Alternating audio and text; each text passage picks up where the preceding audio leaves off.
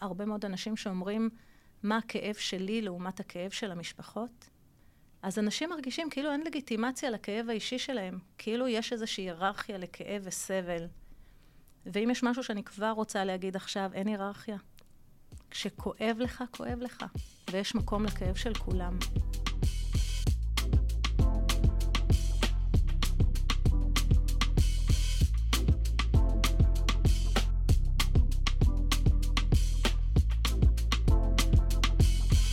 בדרך כלל אני עושה פתיח. אני אעשה. אני אעשה פתיח. ברוכים הבאים לפודקאסט כל הלב.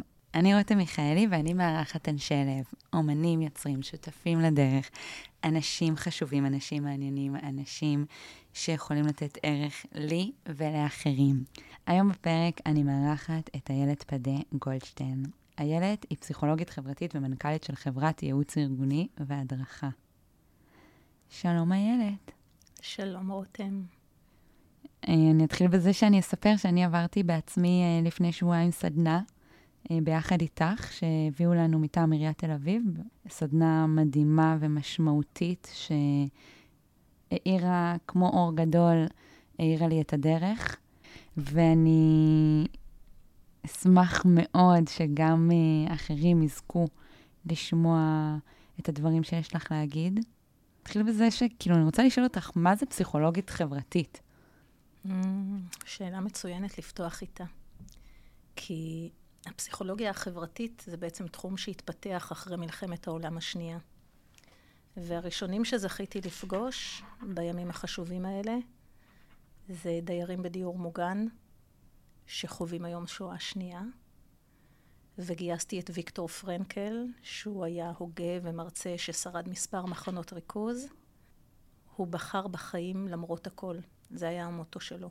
כן לחיים למרות הכל. כי הרגשתי שקטונתי.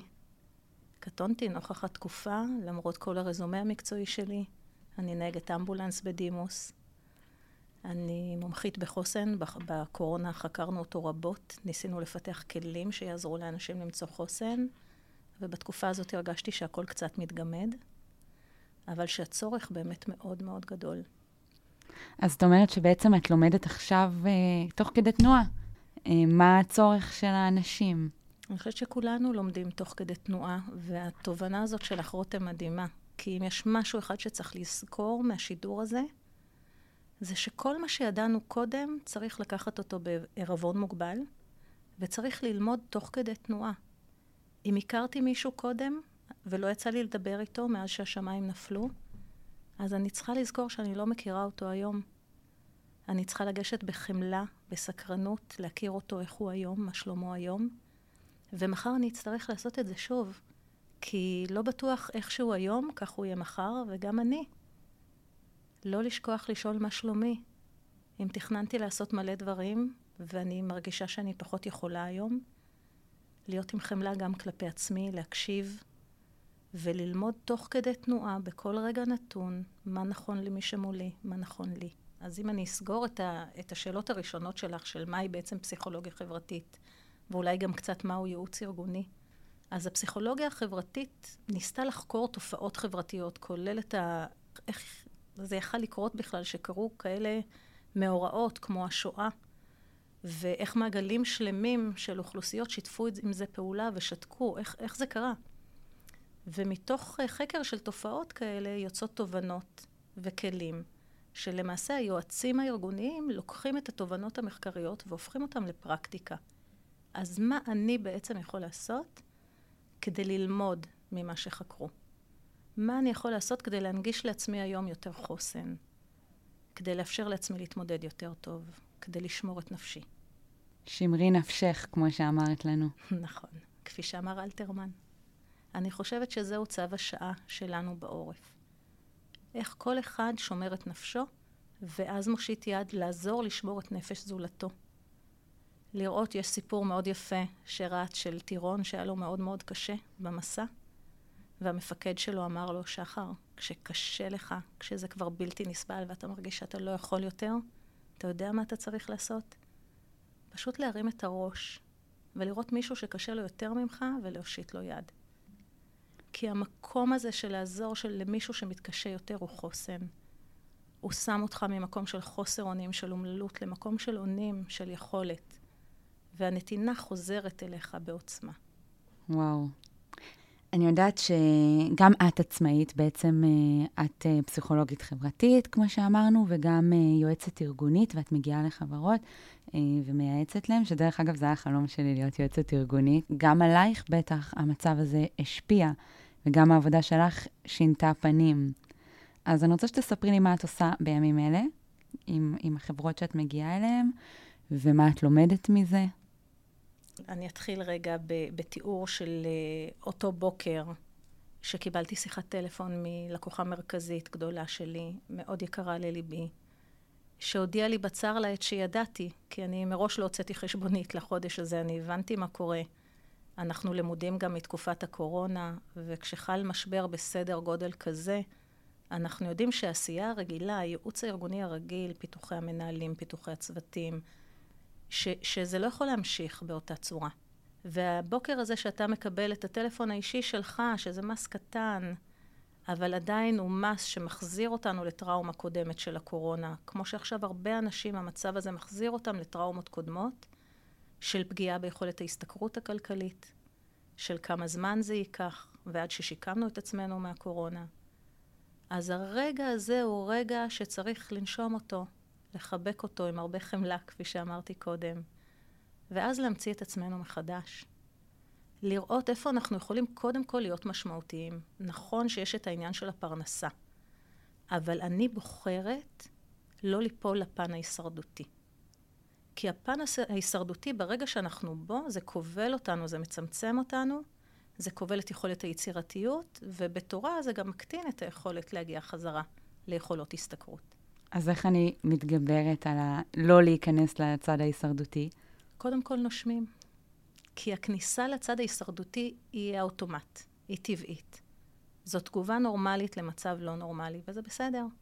הדבר הכי פחות טוב שאנחנו יכולים לעשות בסיטואציה הזו, זה לכעוס על עצמנו שאנחנו מבואסים, שקשה לנו, אלא לקבל את זה שיש רגע של פגיעה, פגיעה אישית. וגם אם היא פגיעה יחסית קטנה, אני שומעת במפגשים הרבה מאוד אנשים שאומרים מה הכאב שלי לעומת הכאב של המשפחות. אז אנשים מרגישים כאילו אין לגיטימציה לכאב האישי שלהם, כאילו יש איזושהי היררכיה לכאב וסבל. ואם יש משהו שאני כבר רוצה להגיד עכשיו, אין היררכיה. כשכואב לך, כואב לך. ויש מקום לכאב של כולם.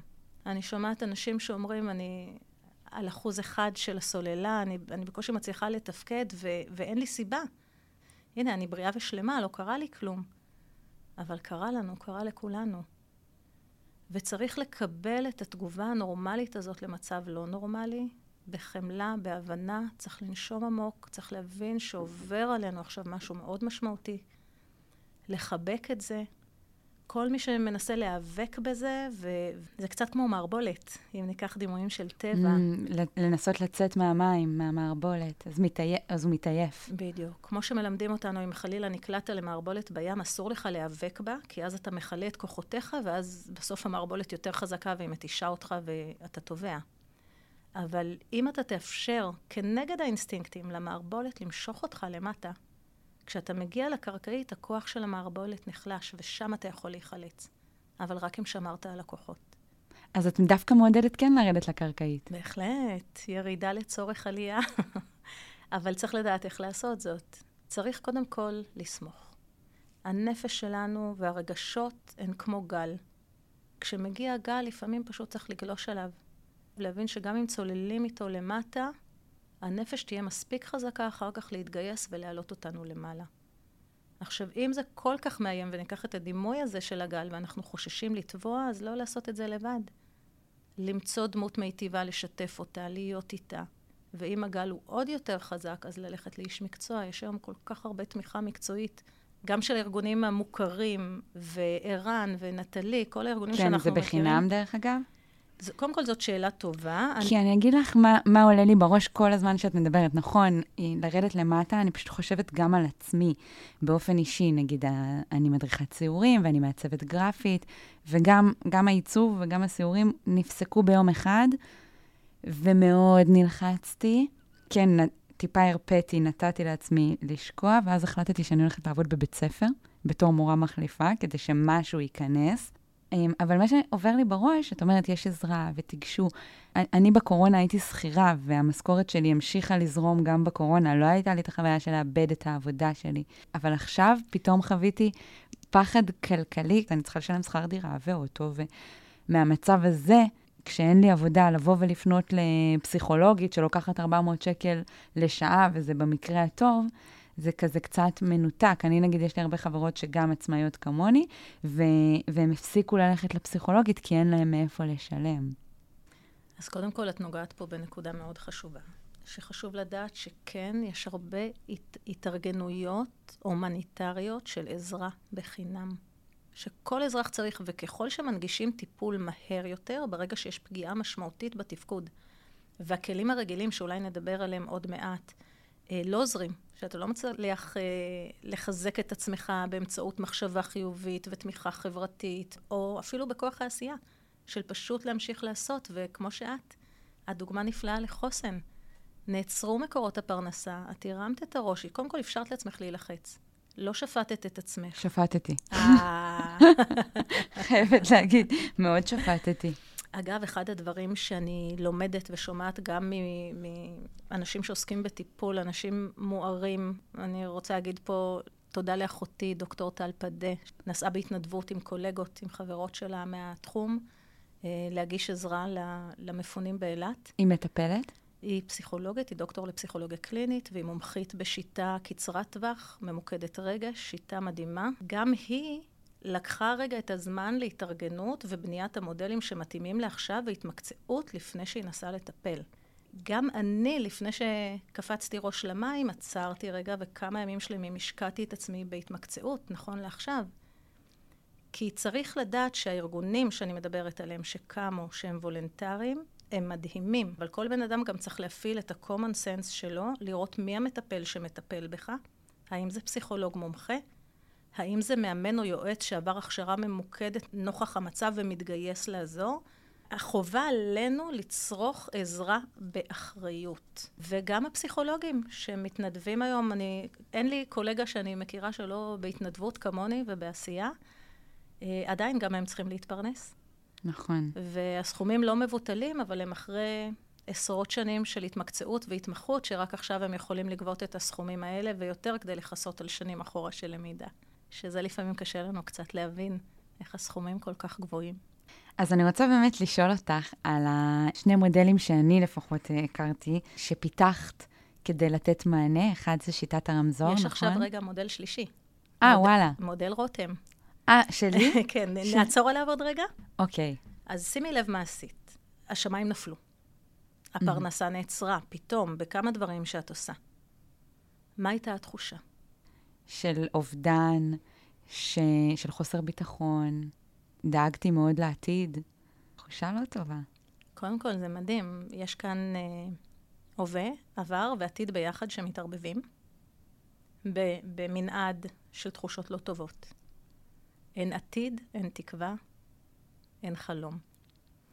ואז איך יוצאים מהלופ הזה? איך הצלחת מתוך לופ כזה להגיע למקום של תושייה, ותוך כלום זמן למצוא את עצמך מייצרת פרנסה חלופית, ועוד כל כך משמעותית היום. מה היה הדבר הזה שעשה אצלך את השיפט מלשקוע עם הגל הזה של הרגש, של ה... שאת מתארת, ליצירה, להמצאה עצמית? האמת, פחד. הפחד הניע אותי אה, לפעול. אמרתי, אוקיי, מה, מה הדרך הכי מהירה שבה אני יכולה להרוויח כסף? איפה צריכים עובדים? אה, בית ספר, אמרו בחדשות, ב- ברדיו, נסעתי באוטו, יש צורך במורים ובאנ- ובאנשי חינוך, כי אין מי שיחנך את הילדים. בום, הרמתי טלפון לחברה שעובדת בבית ספר, אמרתי לה, תבדקי אם צריך מורים מחליפים, ויום למחרת הגעתי לראיון. רותם, איזה כיף שבום הופך להיות שוב צליל חיובי. הפחד הוא רגש הישרדותי חשוב. שימי לב שאמרת פחד ולא חרדה. הפחד מגייס אצלנו כוחות לקרוא מהר את הסיטואציה ולקבל החלטות. הוא מניע לפעולה. ואת רכבת על גל הפחד לעשייה. ואיך התחושה היום? איך, איך היה היום הראשון? וואי, האמת שהרגשתי אה, מאוד טוב, כי גם בבית ספר נתנו לי תחושה שצריך. אז לא הרגשתי כזה מתעלקת, ואוי, הם עושים לי טובה. הם לא עושים לי טובה. הם, להם יש צורך, לי יש מענה לצורך שלהם. מין יד לוחצת יד, אז הרגשתי מאוד טוב. מה לא... אמרו לך? איך קיבלת את התחושה הזאת? את זוכרת איזה משפט שאמרו לך? המנהלת פשוט ישבה ושאלה אותי כמה ימים בשבוע את יכולה לעבוד, ואמרתי לה כל יום. אז היא אמרה, מעולה. אמ, בואי נחשוב, תגיד, כאילו, אני אתן לך את כל האופציות של מה את יכולה לעשות, ואז ראיתי שיש אופציות.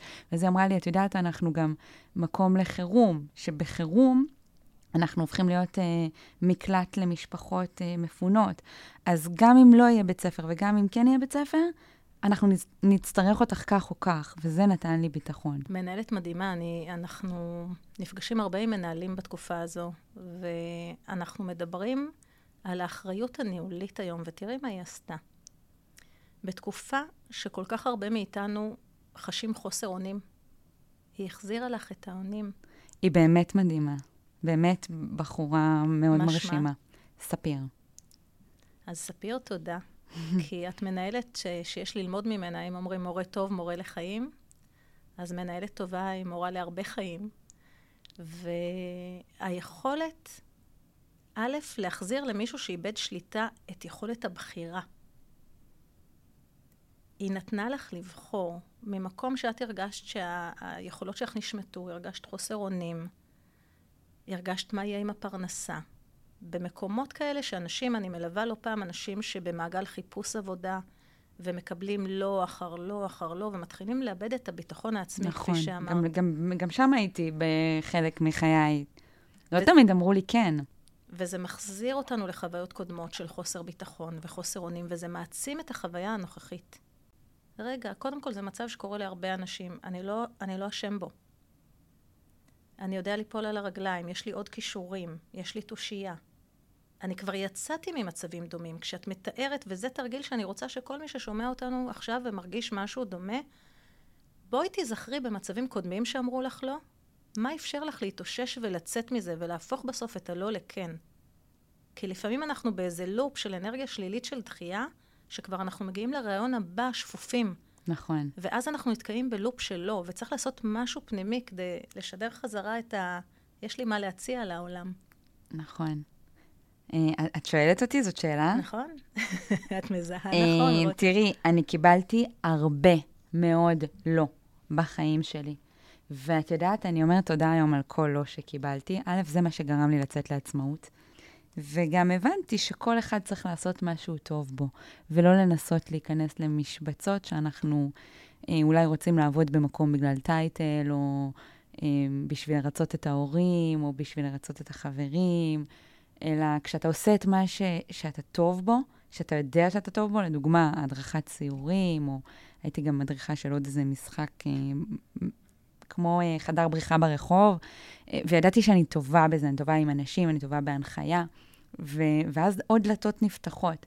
גם עם ילדים אני חושבת שאני טובה, אז היה לי קל לגשת לשם. באותה מידה יכולתי לגשת, אה, לא יודעת, לעבוד במטבחים שאולי עכשיו צריכים אה, ידיים עובדות בשביל אה, להכין אוכל.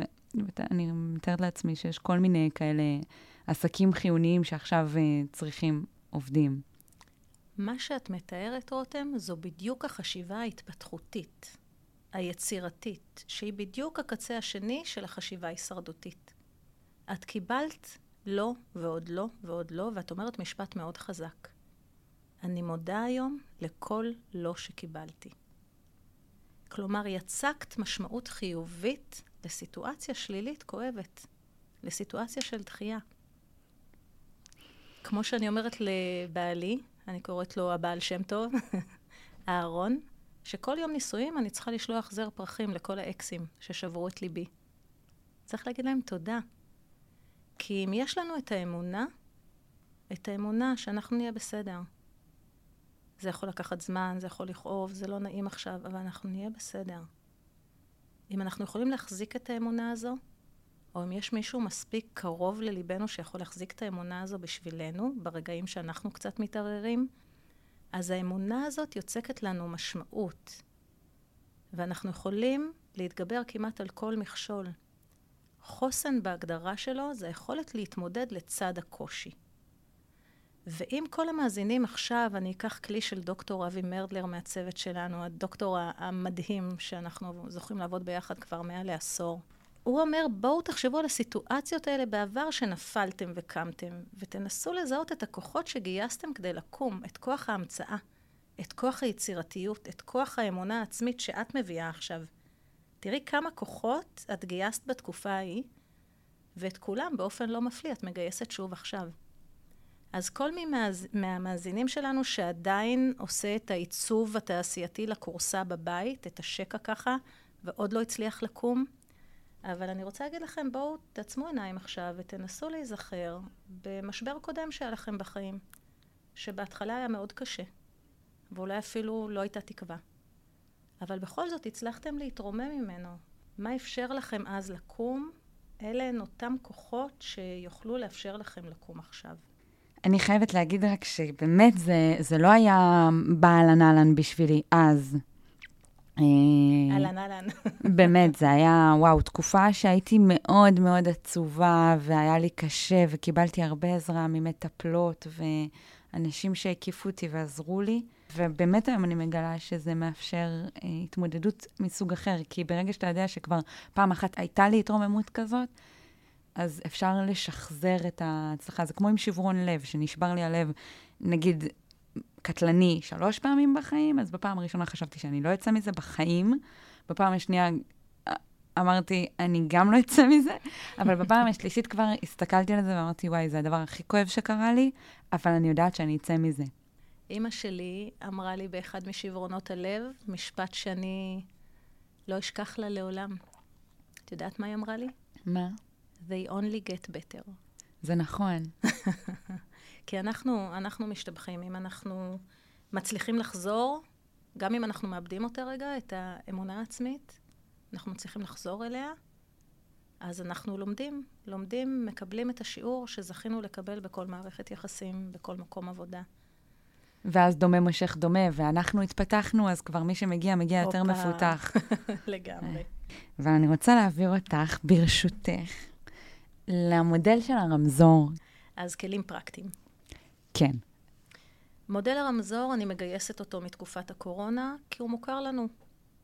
והוא פשוט, הוא שלושה שלבים, זה משהו מאוד בסיסי של אדום, כתום, ירוק, כמו כל רמזור תנועה.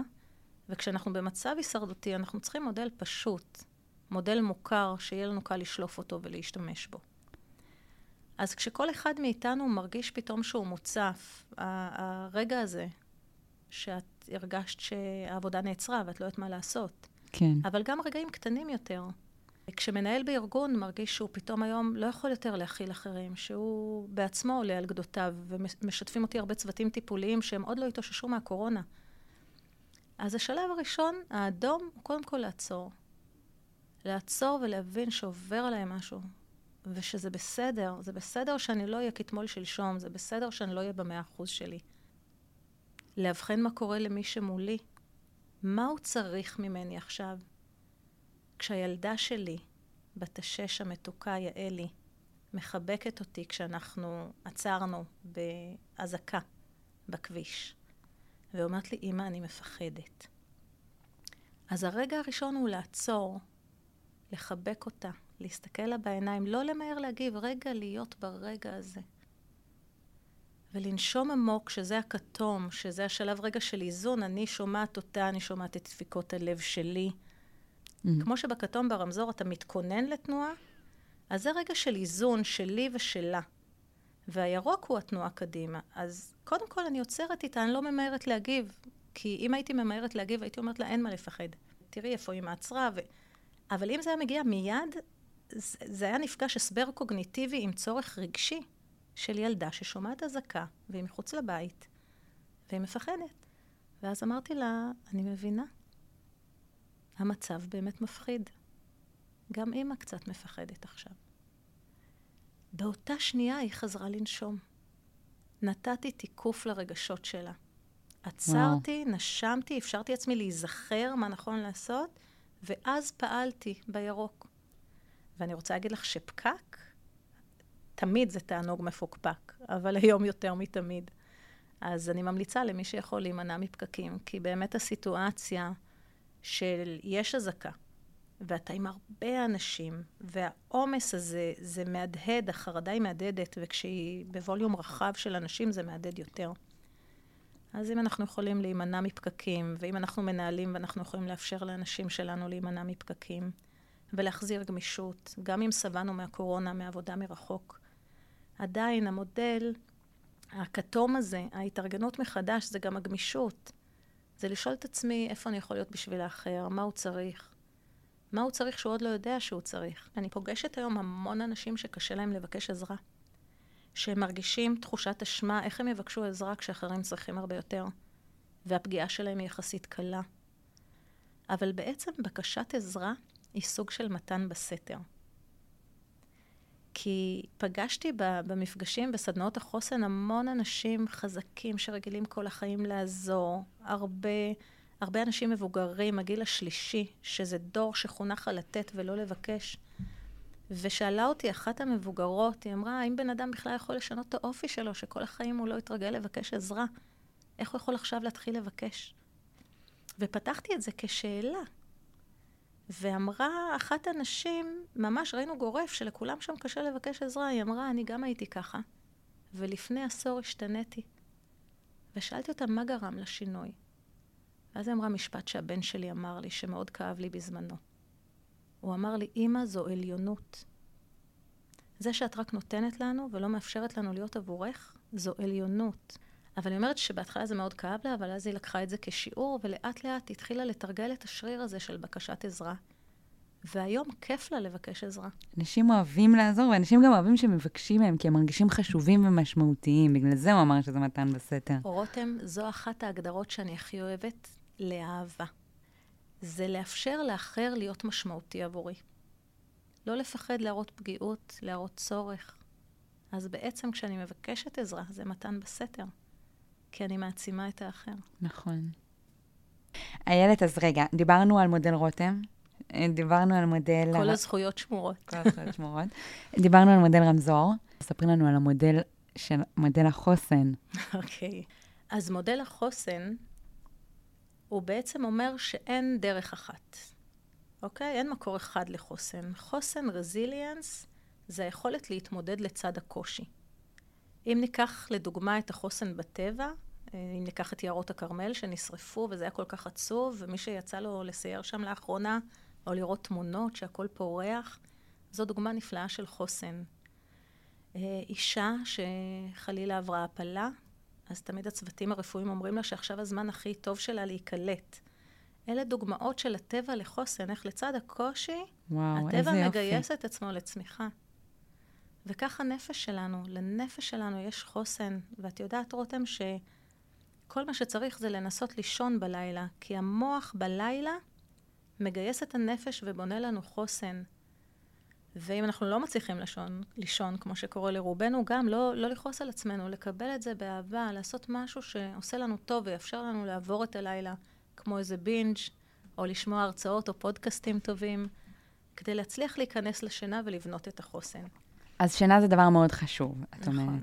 עכשיו, את פיתחת איזוש, איזשהו מודל עם ארבעה שלבים, נכון?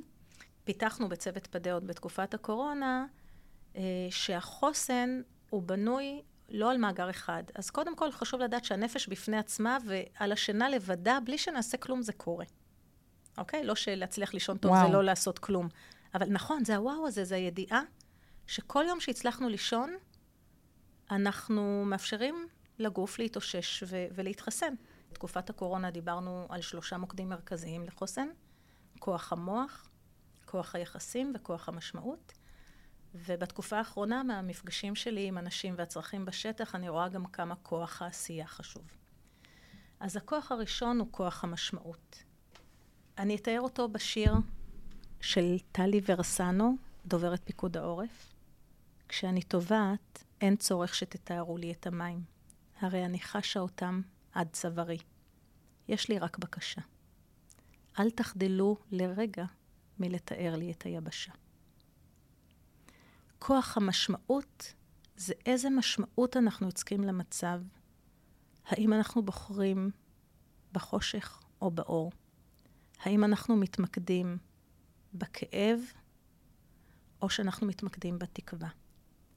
והריקוד הוא לא או-או, הוא תמיד גם וגם, כי תמיד זה כמו גל. אז לחבק את הרגעים של הכאב, אבל כשמגיעים רגעים של תקווה, לאפשר להם. זו אנטיביוטיקה של הגוף. לאפשר לעצמנו משמעות חיובית, לאפשר לעצמנו רגעים של אור ושל צחוק ושל הנאה, לא לייסר את עצמנו. וכפי שאמר ויקטור פרנקל, ששרד מחנות ריכוז, הוא אמר שכשיש לאדם בשביל מה, הוא יכול לשרוד כל דבר. הוא אמר שהמרצחים הגדולים מכל, שלקחו לנו את הדברים הכי יקרים לנו, לא יכולים לקחת לנו את הערכים והמידות הטובות. ותראו באיזה שפע של ערכים ומידות טובות העם קם. מצוי, כן. בואו נמצא את המשמעות בתוך הכאב. זה כוח המשמעות שהוא כוח מאוד מאוד חשוב לחוסן. הכוח הבא... כוח המוח. כוח המוח הוא ההבנה שאנחנו מכוונים את המבט, אנחנו מכוונים את המחשבה. כמו שנוסעים על אופניים ומלמדים ילד קטן, אל תסתכל על המכשולים, כי אם תסתכל עליהם, מה יקרה? תיפול. תיפול, תיתקע בהם. את, אני תמיד מלמד את הילדים ברכיבה, שתסתכל על הדרך שאתה רוצה לעשות, ואז הראש הוא כמו הגה, המחשבה מובילה אותך למקום וואו, אליו אתה מביט. יפה מאוד. כך צריך לעשות עם המוח. צריך בכוח לגרום למוח להסתכל על החיובי, להסתכל על מה כן. אנחנו צריכים הסחות דעת כרגע. אם אנחנו רק נסתכל על החדשות ועל הדברים הקשים שקורים, אנחנו נשקע, כי המוח שלנו רואה את כל הדברים שקורים, והוא חווה את זה כאילו זה קורה לנו כאן ועכשיו, זה משאיר אותנו במוד הישרדות. אבל אם נכוון את המוח גם לעשייה חיובית, להסחות דעת, לדברים שעושים לנו טוב, מוזיקה, כל דבר שאנחנו יכולים להסיט, נשמור על החוסן שלנו. אני אתן אפילו עוד טיפ אחד לאישה יקרה ששיתפה אותי שהיא לא מצליחה להתנתק מהסרטונים שהיא ראתה לאחיינית המתוקה שלה, כשהיא רואה את האחיינית הקטנה, התינוקת. היא אומרת, איך אפשר לדמיין אותם שם, בשבי? ומה שצריך לעשות, כי זאת מחשבה שאני יודעת שעוברת ללא מעט אימהות, ללא מעט נשים, ללא מעט הורים, ללא מעט בני אדם אה, כן, היום. כן, ברור. אנחנו צריכים, ברגע שיש לנו מחשבה טורדנית קשה, אנחנו צריכים לנסח את ההפך שלה בצורה פשוטה, כאילו היא קורית בזמן הווה. התינוקת שלי מוגנת, היא אהובה, היא בטוחה. אני מוגנת, אני משמעותית, אני תורמת. מנטרות קצרות שנותנות קונטרה לתחושות חוסר הביטחון והפחד והחרדות. נכון. זה פשוט דוחק את המחשבה השלילית החוצה. זה כוח המוח בקצרה. אוקיי. Okay. כוח העשייה? כוח העשייה, זה חשוב לי מאוד מאוד להגיד, קודם כל למנהלים שמרגישים קרועים בין הצרכים של הארגון לצרכים של העובדים, של הצוותים. אין באמת סתירה. כי חשוב לשמור על משק חזק, על ארגון מתפקד, זה חשוב קודם כל בשביל הצוותים. אז לראות איך תוך כדי רגישות והקשבה ומנהיגות מעודדים את האנשים לחזור לעשייה, כי העשייה, היסח דעת, כפי שאמרתי מקודם, העשייה שומרת עלינו. תמצאו כל סוג של עשייה שעושה לכם טוב, התנדבות, עבודה. אם העבודה נעצרה, הזדמנות לעבודה אחרת, לפתח כישורים אחרים, כפי שאת עשית. גינון, שירה בציבור, כל רגע, עשייה... רגע, זה בעבודה או בכלל? בכלל. כל, כל אחד סוג לעצמו. של עשייה. Mm. ולכן מנהלים שקצת מרגישים בין הפטיש לסדן, איך אני אעודד עכשיו את העובדים לחזור לעבוד ולגייס את עצמם, תזכרו שזה חשוב גם עבורם. תדברו איתם את זה, תמצאו את הגמישות, איפה הולכים לקראת עבודה מרחוק, התחשבות בצרכים של כל משפחה. והיכולת להמשיך להתפרנס, וארגון שעובד, זה, זה גם הצורך של האנשים. נכון, כי אנשים כבר די, רוצים לעבוד, רוצים להתפרנס, רוצים גם היסח דעת. אני שמעתי בדיוק ראיון עם uh, אבא של חטופה, uh, שאמר, מתראיין בחדשות, הוא אמר, אני חזרתי לעבוד. היה לי חשוב לחזור לעבוד, למשרד. עכשיו, הוא אבא של חטופה, את אומרת, מה? אני לא רוצה לשפוט, כן, אבל את אומרת, מה הוא חזר לעבוד? כי יש משהו בעשייה, בכוח העשייה, שהוא מאוד עוזר להתאושש, להרגיש שאתה חי, שאתה ממש, בתנועה. ממש, והעשייה הכי בסיסית שכולנו צריכים למצוא את הדרך אליה, וזה הדבר הראשון שעשיתי עם מפונות, אימהות ונערות, זו עשייה ספורטיבית. גם אם המוח מאותת שיותר כיף לו כרגע להישאר על הכורסה, הוא יודה לכם אחר כך. נכון. גוף נפש. כשאנחנו עושים ספורט, אנחנו גם פורקים את ההורמונים של הסטרס, ואנחנו גם נושמים. נשימות עמוקות, חמש דקות ביום, מוכחות מחקרית, שאם נעשה את התרגיל הזה לא כתרגיל רוחני, למרות שיש בו רוח, כתרגיל של כושר לריאות, לנשימה, חמש דקות ביום במשך חודש, זה מוכח מחקרית כמשנה את המצב של מערכת העצבים בלי קשר לסיטואציה חיצונית. אנחנו כבר כחודש מפרוץ המלחמה. כל מי שהקפיד בתקופה הזאת לעשות ספורט, מכל סוג שהוא, שגורם לו לנשום עמוק, כבר היום מערכת העצבים שלו במקום יותר טוב. המטרה שלנו להעביר את מערכת העצבים הסימפתטית, שהיא מופעלת במצבי הישרדות וסטרס, למערכת הפרסימפטית, שהיא המערכת של השגרה. וכדי להצליח לעשות את זה, פשוט צריך להצמיד את הנשימות האלה למשהו קבוע, לא לזכור את זה ולהגיד וואלה זה חשוב, ואז זה יתמוסס. כל הגוף מאוד מכווץ ונוקשה בתקופה הזאת, אז למתוח אותו, לכווץ ולהרפות. כל הפעולות האלה מאותתות לנו בחזרה, מחזירות לרוגע, ומאפשרות לנו להפעיל את מודל רותם, שהוא המעבר מההישרדות מהפחד, מהאנונים, מאיבוד ביטחון עצמי, למקום שפותח בפנינו עוד דלתות, למקום של חשיבה יצירתית, למקום שהכל אפשרי, שהשלילי יכול להפוך להזדמנות. והכוח הרביעי הוא כוח היחסים. או כוח היחסים, איזה כיף לסיים אה, עם הכוח הזה איתך את השידור, רותם. כי את אדם של יחסים, את כל כולך הבאה. את כל כולך הקשבה ונוכחות.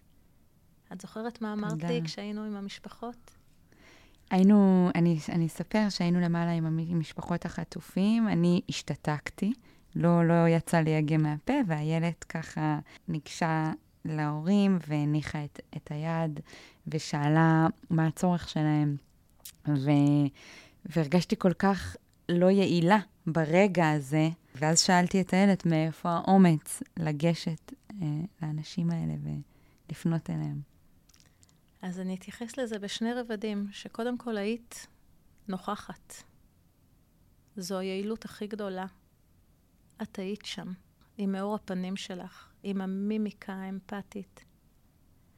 וזה מה שהם אמרו שהם צריכים. הם אמרו, אל תביאו כלום, אנחנו באנו עם המגשים וה... אל תביאו כלום, רק תבואו, רק נראה שאתם איתנו, שאתם לא שוכחים אותנו. תחזקו אותנו בעצם הנוכחות. וזה מסר כל כך חזק, כי כששאלת אותי מאיפה האומץ, רותם, גם אני לא כזו אמיצה. גם אני כאימא לשלושה ילדים, שכל אחד חווה את התקופה וצריך uh, לעטוף אותו, ועוד לא הגעתי לבכורה, ששם בכלל uh, הם נחשפים בבית ספר להרבה יותר ממה שהיינו רוצים, ילדה בת 13. אה, ואי אפשר להגן, אז צריך להגן בבית. יש עבודה שלמה. גם אני, כאימא, כאישה, כמי שצריכה לפרנס ולהמציא את עצמה מחדש ולהתנדב ולייצר יש מאין, גם אני צריכה לשמור על החוסן שלי. אז האומץ, גם אני פה היום, באתי ביחד איתך פעם ראשונה, אנחנו חודש אחרי המלחמה, באתי פעם ראשונה למעגל הכי כואב של משפחות החטופים. ואת יודעת מה נתן לי אומץ? מה? קודם כל שאלתי את עצמי, איך, איך לא הגעתי לכאן עדיין? ואני יודעת את התשובה בפנים, כי, כי היה בי איזשהו פחד. שמרי נפשך, אמר אלתרמן. איך אני, עם כל העשייה והנתינה, שומרת על עצמי שאני אוכל להמשיך להיות בתפקוד? שהחשיפה שלי תהיה חשיפה שעדיין תשמור עליי. וכל מה שהם צריכים זה פשוט... שנגיע. ש, שנגיע, שנפנה כן. חצי שעה, רבע שעה, שנעבור. בדיוק כמו שאת עשית, רותם. לא צריך, מי שמרגיש שהוא לא יודע מה להגיד, או חושש, לא צריך להגיד כלום. לחזק אותם בנוכחות. אני רוצה לשאול אותך, לפני סיום, עם מה את שולחת את המאזינים, עם איזושהי ברכה ממך או מסר? הברכה הכי גדולה שלי זה ושבו בנים לגבולם. באמת שכולנו נהיה רגע בתקווה הזאת ובאמונה שזה יקרה, ושלא יכולה להיות הפסקת אש בלי הדבר הזה. זאת הייתה הבקשה. נכון. כששמתי יד על הכתף ושאלתי, הם אמרו, רק תבואו ותחזקו אותנו, שהם צריכים לחזור הביתה. ובואו נחזיק כולנו את האמונה שהם יחזרו, ושהפצועים יחלימו, ושהחיילים יחזרו בריאים ושלמים, ושנעבור את התקופה הזו, כמה זמן שהיא צריכה להימשך, שנעבור אותה ביחד, כי הביחד שלנו כעם זה חוסן. וההתגייסות הזאת, זה שזה קורה לכולנו ביחד, ושאנחנו מתלכדים סביב זה, זה אחד הסממנים שמגן עלינו מפוסט-טראומה. אם אני מדייקת מעבר לתקווה והתפילה שאני רוצה שנתאחד בה, את המסר ואת התקווה, זה בעצם שהביחד הזה וכל מה שקורה, ושלא ייפסק לעולם הטוב הזה והשפע של המעשים הטובים, זה מה שישמור עלינו, על רוב הקהילה שבמעגלים היותר רחוקים, זה ישמור עלינו מפני פוסט-טראומה. הביחד, העשייה, ההתנדבות, הנתינה. אמן, בא לי להגיד אמן. איילת פדה גולדשטיין, תודה רבה. אני מאוד מעריכה את ההירתמות שלך ואת זה שהגעת לכל הלב. ועכשיו אני הולכת לרקוד עם הבת שלי, שהיא בת 13, ובמבצע הקודם לפני שנתיים התחילו לה טיקים, ואנחנו שומרים את נפשה, וזאת הזדמנות ענקית להגיד תודה לאודי, מנהל הקאנטרי העירוני בתל אביב, שפתח לנו את השערים, לאפשר לה לרקוד ו- ולפרוק את, ה- את המתח. את המתח. ואני קוראת לכל ההורים, תנו, תנו עם הילדים, תמצאו מה עושה להם טוב, תנו ביחד, ושננוע לעתיד טוב יותר. אמן.